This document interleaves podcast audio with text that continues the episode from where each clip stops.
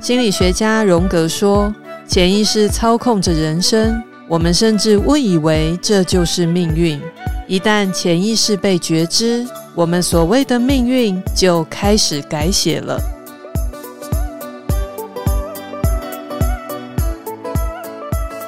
这里是潜意识老实说，让我们一起探索潜意识，改变你的生命吧。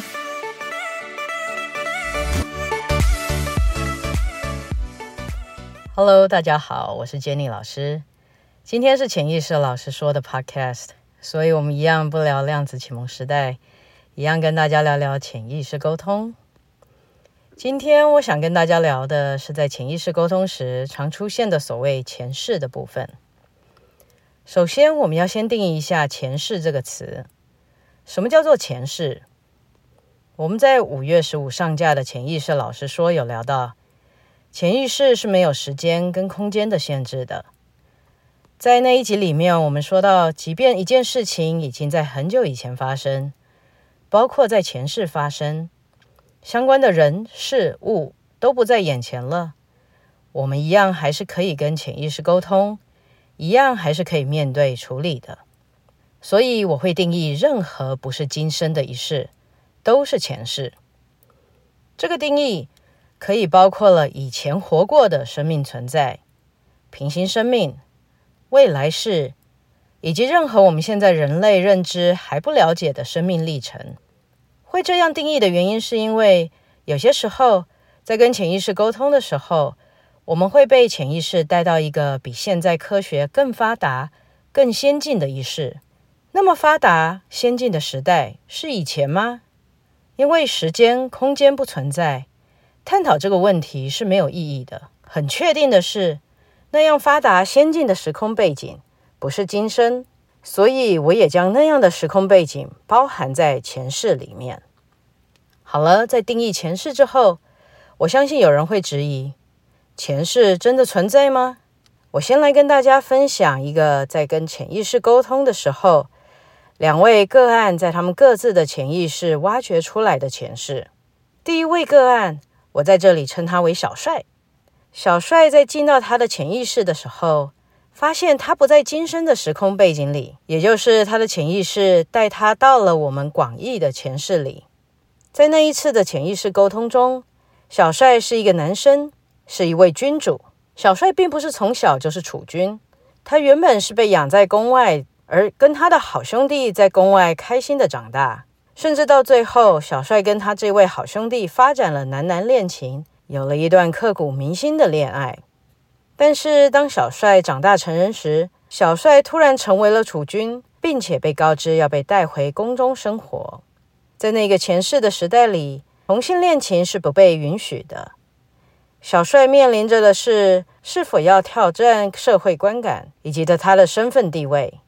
勇敢的在成为一个储君，以及后来成为一个君主的同时，告知世人他的真爱是一位同性。小帅最后为了保有他至高的权力跟地位，决定隐匿他的恋情跟性向。在成为储君跟后来成为一位君主之后，都仅仅偷偷摸摸的继续跟他的好兄弟维持地下恋情，甚至到了今生。小帅在跟他的朋友分享他的那一段前世潜意识沟通时，他都从来没有揭露过他在那一世的男男恋情。第二位个案呢，是小帅的朋友，我在这里称他为小美。小美也做了潜意识沟通，在进到他的潜意识之后，潜意识带领他到了一个他在皇宫里面的一个前世，在那个前世里面，小美也认识那一世的小帅，在那一世，小帅是一个君王。而小美是那一世小帅半公开的情人。小美那一次的潜意识沟通进行到一半的时候，那一世的小美突然撞见了那一世的小帅在跟一个男生发生性关系。但是在那一世，男男恋情是不被允许的。大家听到这里有没有惊觉了什么呢？小帅跟小美在不知道互相的潜意识沟通的内容的之下，居然挖掘出了同一个前世。小美在进行她的潜意识沟通之前，曾经听小帅分享过他当君王的那个前世，但是就像前面所说的一样，小帅从来没有跟小美提过他在那一世的男男恋情。但是即使在不知道小帅在那一世的男男恋情，小美在进入到了他的那个前世的时候，自己发现了小帅在那一世的男男恋情。这两个潜意识沟通的内容，也许以大数据来看，并不足以证实前世的存在。但是大家不觉得很有趣吗？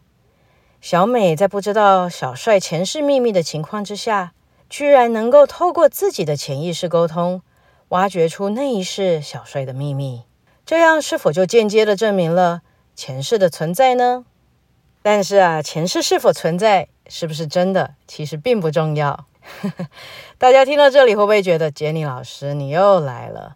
不重要的话，为什么要跟我们说这么多呢？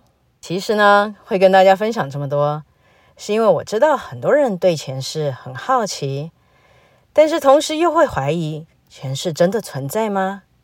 假如不存在，那我们为什么要去看这些前世呢？看这些前世的意义到底是什么呢？其实，不管是去看前世，还是做今生的潜意识沟通，目的都是一样的。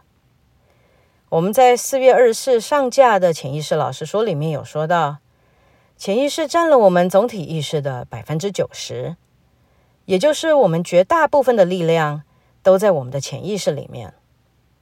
所以，如果我们在绝大部分的力量里面有着扯我们后腿、限制性的信念，那我们的实力就会无法发挥。我们也会比较无法心想事成。大家可以再回去听听四月二十四上架的那一集《潜意识老实说》，去看潜意识可能会怎么扯我们的后腿，阻碍我们。所以，处理潜意识里面的限制，不管是今生造成的限制，还是前世造成的限制，是非常重要的。除了让我们的力量可以更完整的发挥之外，在做过这么多的潜意识沟通之后，我发现。其实我们的灵魂都是非常有智慧的。更直白的说，我们体验一次又一次的前世跟今生的经历，其实灵魂是有目的的。而那个目的，并非像是一些宗教所说的，因为欠债了要来还债。真正的目的，从这些潜意识沟通看来，其实是灵魂希望我们学习到一些事情。这也是为什么有些时候我们的体验感觉好像重复了。那些时候，其实多半是因为我们在前一次的体验中，并未学习到灵魂希望我们学习到的东西，所以我们再次经历，会让我们感受到类似的感觉。然后呢，希望透过这些类似的感觉的事件，在第二、第三，甚至是第四、五、六，还是更多的体验之后，我们可以学习到我们该学习的。也就是说，我们做潜意识沟通的目的。除了我们在四月四上架的潜意识老实说里面有说到的，让我们的力量可以更完整的发挥之外，很重要的一个目的就是学习到灵魂希望我们学习的事物。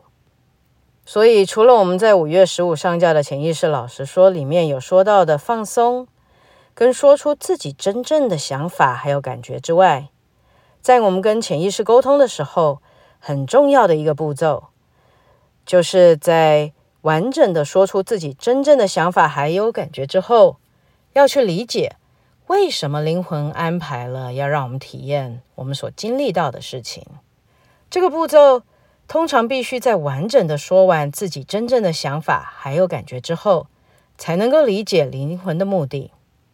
这是因为，如同之前所说的一样，当我们还没有完整的说出自己真正的想法还有感觉的时候，这些想法跟感觉。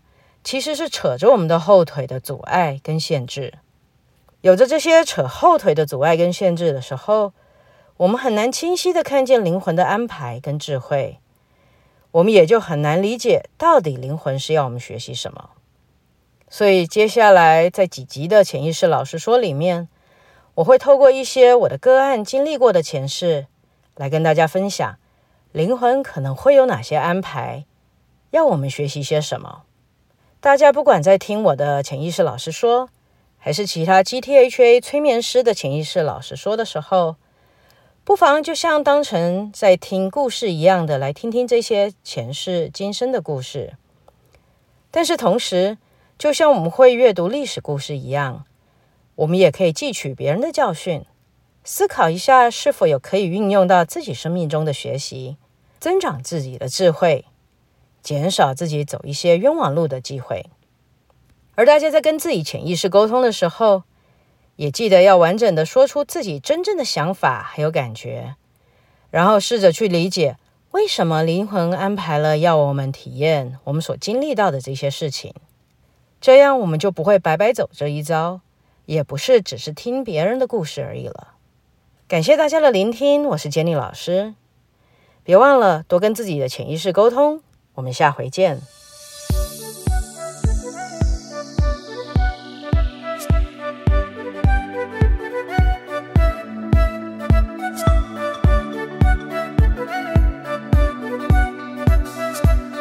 每个月的第三周周一，欢迎您准时收听《潜意识老实说》。